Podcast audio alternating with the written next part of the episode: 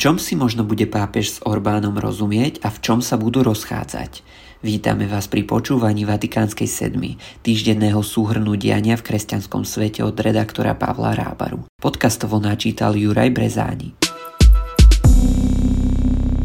V aktuálnej vatikánskej sedme sa dozviete, aké sú očakávania od návštevy pápeža Františka v Budapešti, ktorý popredný talianský arcibiskup vzbudil kontroverzie svojimi vyjadreniami a akú historickú novinku umožnil pápež v súvislosti so synodou.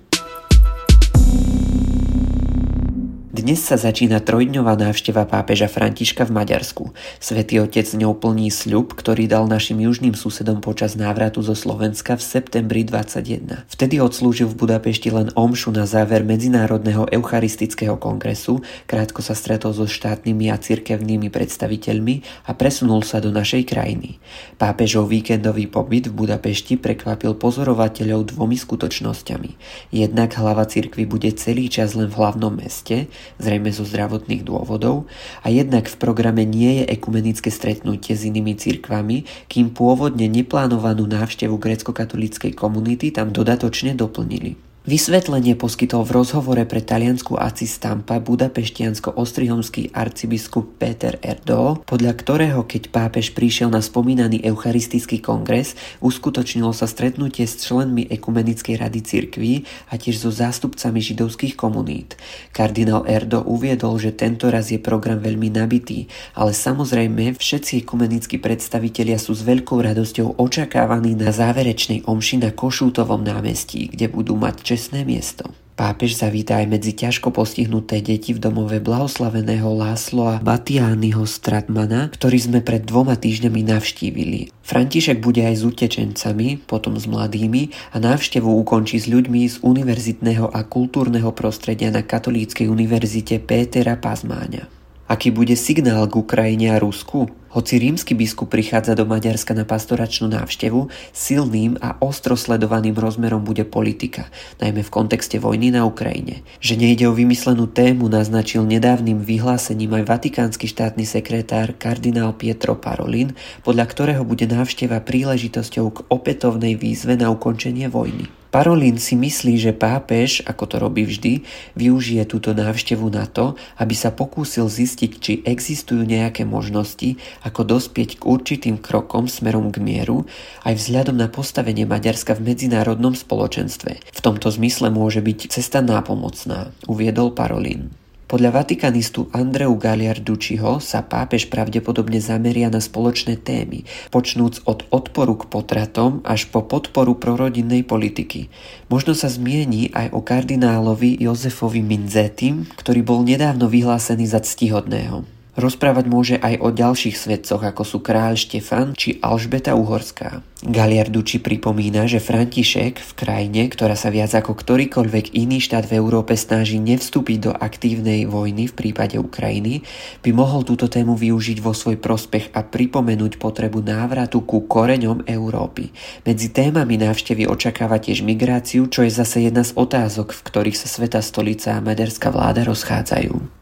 Americký portál National Catholic Reporter, ktorý býva menej kritický k Františkovi, prirovnal jeho návštevu Maďarska ku kráčaniu po lane. Web pripomína, že vo februári tohto roku premiér Viktor Orbán v tradičnom prejave o stave národa označil Maďarsko a Vatikán za jediné dva subjekty, ktoré sa skutočne zasadzujú za mier na Ukrajine. Niektoré pápežové vyjadrenia o vojne na Ukrajine mnohí interpretovali ako odmietnutie vojenskej pomoci Kievu, hoci argentínsky pontifex v Lani v septembri označil dodávky zbraní na Ukrajinu na sebaobranu za morálne legitímne. Inokedy však varoval pred pretekami v zbrojení. Nuž, akokoľvek, niektorí poukazujú na riziko, že postoj pápeža a Vatikánu k takej komplexnej téme, ako je ozbrojený konflikt, môže maďarský premiér využiť či zneužiť na posilnenie svojho prístupu k Ukrajine, s ktorým je v rámci regiónu izolovaný. Bude však záležať najmä na samotnom pápežovi Františkovi, koľko Orbánovi v tomto smere dovolí a aký signál obaja vyšľú k Ukrajine a Rusku. Vypočujte si v skratke aj ďalšie udalosti týždňa. Zhromaždenie konferencie vyšších rehoľných predstavených navštívil premiér Eduard Heger. Ten sa prišiel zasveteným poďakovať za službu počas pandémie a za službu na hraniciach počas prvých dní vojny na Ukrajine. Emeritný pražský arcibiskup kardinál Dominik Duka sa v stredu dožil 80 rokov. Počet kardinálov voliteľov sa tak znížil na 122.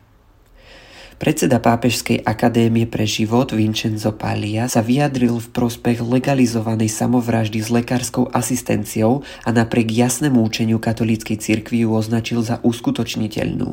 Inštitúcia následne vydala stanovisko, podľa ktorého arcibiskup hovoril o možnej dekriminalizácii asistovanej samovraždy za špecifických podmienok. Česko zaradilo moskovského patriarchu Kirila na svoj sankčný zoznam. Podľa českého ministra zahraničia na zoznam Kiril patrí a to práve preto, že vieru nemožno zneužívať na ospravedlnenie zverstiev, ktorých sa ruskí vojaci na Ukrajine dopúšťajú. Pápež sa rozhodol udeliť ženám právo hlasovať na synode biskupov. Na konci synody biskupy hlasujú o jednotlivých návrhoch a predkladajú ich pápežovi, ktorý potom vypracuje dokument zohľadňujúci ich názory. Doteraz mohli hlasovať len muži. Pápež František prijal vo Vatikáne ukrajinského premiéra Denisa Šmihaľa. Dostal pozvanie na návštevu Ukrajiny. Prediskutovali otázky súvisiace s vojnou na Ukrajine, obnovou mieru a činnosťou cirkvy v krajine. Luxemburský arcibiskup kardinál Jean-Claude Hollerich opakovane kritizoval nemecký synodálny proces, pričom uviedol, že neexistuje národná církev, ale katolícka církev ako celok. Generálny relátor synody biskupov povedal, že nemecká cesta sa od začiatku uberala iným smerom ako celosvetový proces. Pápež František požiadal bývalého sekretára Benedikta XVI. arcibiskupa Georga Gensweina, aby v priebehu niekoľkých mesiacov uvoľnil svoj vatikánsky byt. Pápež dal Gensweinovi na výber, buď zostane v Taliansku, alebo sa vráti do Nemecka. Koptský pravoslávny patriarcha Alexandrie Tavadros II, koptský pápež, navštíví začiatkom mája Rím. Stretne sa s pápežom Františkom a bude predsedať božskej liturgii v Lateránskej bazilike. O čom píšu vatikanisti? Sandro Magister sa v poslednom článku na svojom blogu venuje komunikačným spôsobom pápeža Františka. Pripomína, že ani pri návšteve Budapešti si Pontifex nenechá uísť dva momenty, ktoré sa vyznačujú najväčším mediálnym dosahom z každej z jeho ciest. Pôjde o tlačovú konferenciu v lietadle pri návrate do Ríma a rozhovor s miestnymi jezuitmi. Ten sa síce koná vždy za zatvorenými dverami, ale neskôr je prepísaný a uverejnený v jezuitskom časopise La Civilta Katolika. Uvidíme teda, čo zaznie na týchto fórach, kde zvykne byť svätý Otec uvoľnený a spontánny.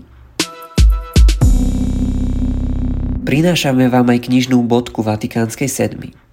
Návšteva pápeža Františka u našich južných susedov je možno dobrou príležitosťou prečítať si niečo o veľkej postave miestnej cirkvi. Ide o kardinála Minzettiho, ktorého svätý Otec spomenul aj po návrate zo Slovenska spolu s kardinálom Korcom ako žiarivé príklady svetkov viery. Kardinál Minzetti je označovaný za väzňa troch režimov. V roku 1949 bol odsúdený na doživotie. Dostal sa aj do konfliktu s pápežom Pavlom VI, ktorý vyhlásil jeho biskupský stolec za uvoľnený, aby Vatikánu uľahčil rokovania s maďarskou komunistickou vládou. Kardinál sa nedočkal plného ocenenia po svojej smrti v roku 1975, ale až v 90. rokoch, keď bol plne rehabilitovaný a začal sa proces blahorečenia. O živote tohto maďarského múčeníka vyšla kniha aj v češtine, ktorej súčasťou je predhovor kardinála Dominika Duku. Prajeme vám duchovne silný víkend.